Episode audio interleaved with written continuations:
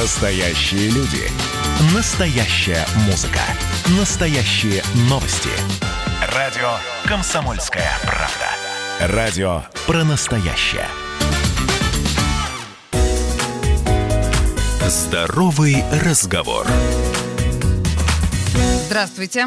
У микрофона Олеся Крупанина. И сегодня у нас есть возможность пообщаться с человеком, который, не побоюсь этого слова, стоит на передовой борьбы с пандемией коронавируса. Мы сейчас в кабинете Валерия Викторовича Стражелецкого, главного врача больницы Святого Георгия. Валерий Викторович, здравствуйте. И давайте сразу первый вопрос. Как вы думаете, мы сможем вернуться к обычной жизни, когда пандемия закончится? И больница, она вернется к той же самой жизни, которая была? Вот как вы видите эту ситуацию? Ну, наверное, на сегодняшний день мы подошли к плате заболеваемости, но такой существенного уменьшения заболеваемости не видится. Но, во всяком случае, уже хорошо то, что она не прогрессирует. Угу. Я предполагаю, что наша больница будет последней выключена, одной из последних в борьбу с коронавирусом, хотя это очень не хотелось бы этого, потому что три четверти коечного фонда – это у нас хирургические специальности, высокотехнологичные, с подготовленными суперспециалистами, не побоюсь этого слова. Хочется надеяться, что это еще не один день, наверное, не месяц, когда мы будем работать в этом режиме. Мы, знаете, все с, вами приходим к этому, э, к мысли об опыте, Да. о беспрецедентном. Очевидно, все-таки какие-то выводы, да, больница сделает. Конечно. Та ежедневная слаженная работа в течение более трех месяцев показала и, и уязвимые места в нашей работе, на которые действительно нужно будет обратить внимание организаторам Мгм. здравоохранения, руководителям лечебных учреждений. Поэтому могу отметить, что с нами очень много петербуржцев, это представители бизнеса, самых различных специальностей, это волонтеры, которые действительно помогают ежедневно, систематически победить эту ситуацию. Хорошо, скажите мне, пожалуйста, как у вас находят пациенты из других городов, из других регионов? Я могу сказать, что сегодня наша больница действительно стала узнаваемой. В первую очередь, конечно, это сарафанное радио, Мгм. потому что любой пациент, который получил оказание помощи, излечился в нашем стационаре, он делится своими родственниками, знакомыми. Поэтому это для нас основная такая рекламная продукция. Мы не вкладываемся в рекламу, продвижение сайтов, но тем не менее наши социальные сети, наш Инстаграм дает максимальную информацию о том, что мы можем, кто у нас работает. Вот интересным примером для нас было, когда через социальные сети поблагодарили за излечение прем- премьер-министра Великобритании Бориса Джонсона. Он лечился в больнице Святого Георгия только в Лондоне.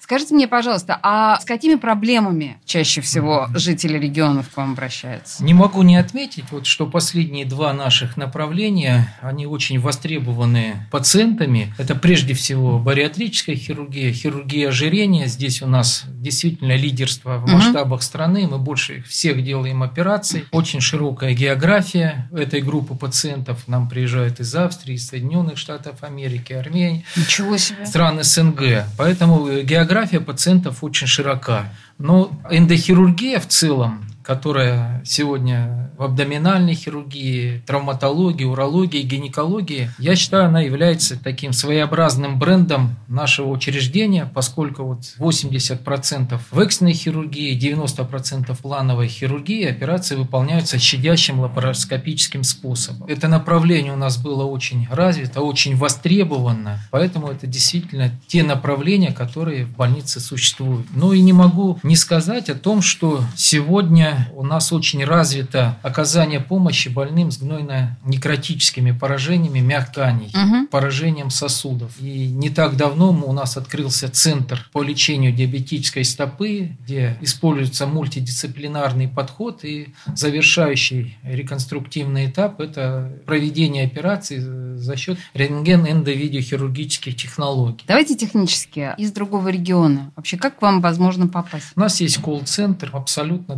доступно записаться на прием, на консультацию. Колл-центр связывает пациентов с руководителями лечебных подразделений, и мы пациентов уже записываем на госпитализацию, если она показана. То есть с этим проблем нет. Хорошо. В дальнейшем, какие меры безопасности вы предложите своим пациентам вот в последующие месяцы, да, и городским, и иногородним? Ну, об этом очень много сказано. Вот э, сегодня я еще и еще раз хочу обратиться к нашим пациентам о том, что что сегодня неукоснительно, обязательно нужно соблюдать прежде всего дистанционную такую профилактику то есть это нахождение друг от друга полтора-два метра. Угу. В местах скопления это общественный транспорт, торговые центры, магазины, которые сегодня доступны. Обязательно ношение масок, перчаток, использование санитайзеров – это действительно действенные меры профилактики. Если это не будет соблюдаться, ну, мы очень долго будем жить в этом режиме. Потому что пока мы не достигнем определенных результатов занятости коечного фонда по развитию эпидемиологического сценария, нам еще длительное время придется жить. То есть не надеяться нам на то, что в ближайшее время мы сможем уже дышать свободно? Только соблюдение вот элементарных факторов, о которых я сказал, позволит нам сократить максимальный период возврата к обычной жизни. Давайте о хорошем. 150 лет больницы в этом году, да, исполняется? В ноябре. 26 ноября. Вообще это сумасшедшая дата, да. полтора века. Что это дает такой солидный возраст? Ну, я могу сказать, что девиз нашей больницы – это традиции милосердия. Поэтому в основе, конечно, традиционные ценности медицинского учреждения. Это новые технологии, которые не прерывают, не умаляют достоинства тех методов лечения, которые были в нашем стационаре. Обучение молодых специалистов новым технологиям.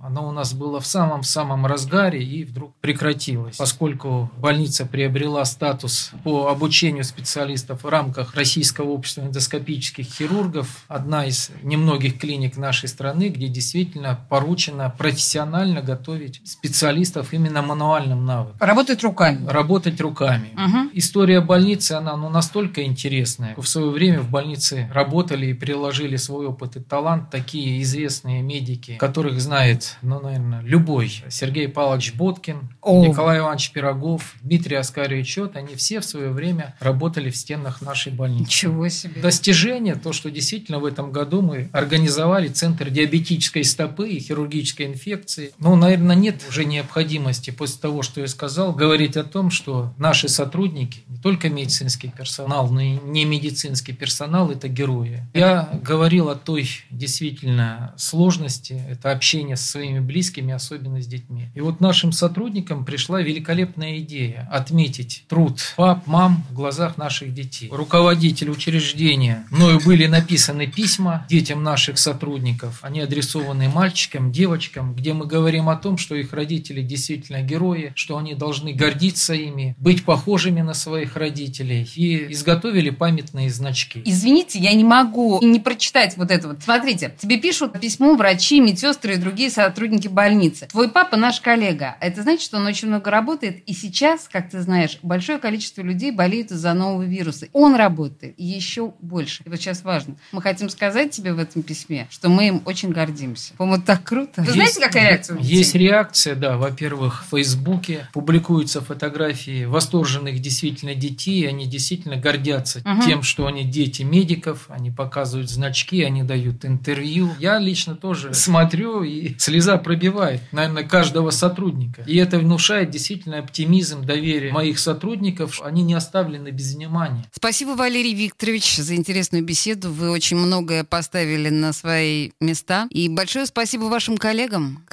которые совершают подвиг в эти дни во имя нас. Спасибо. Здоровый разговор.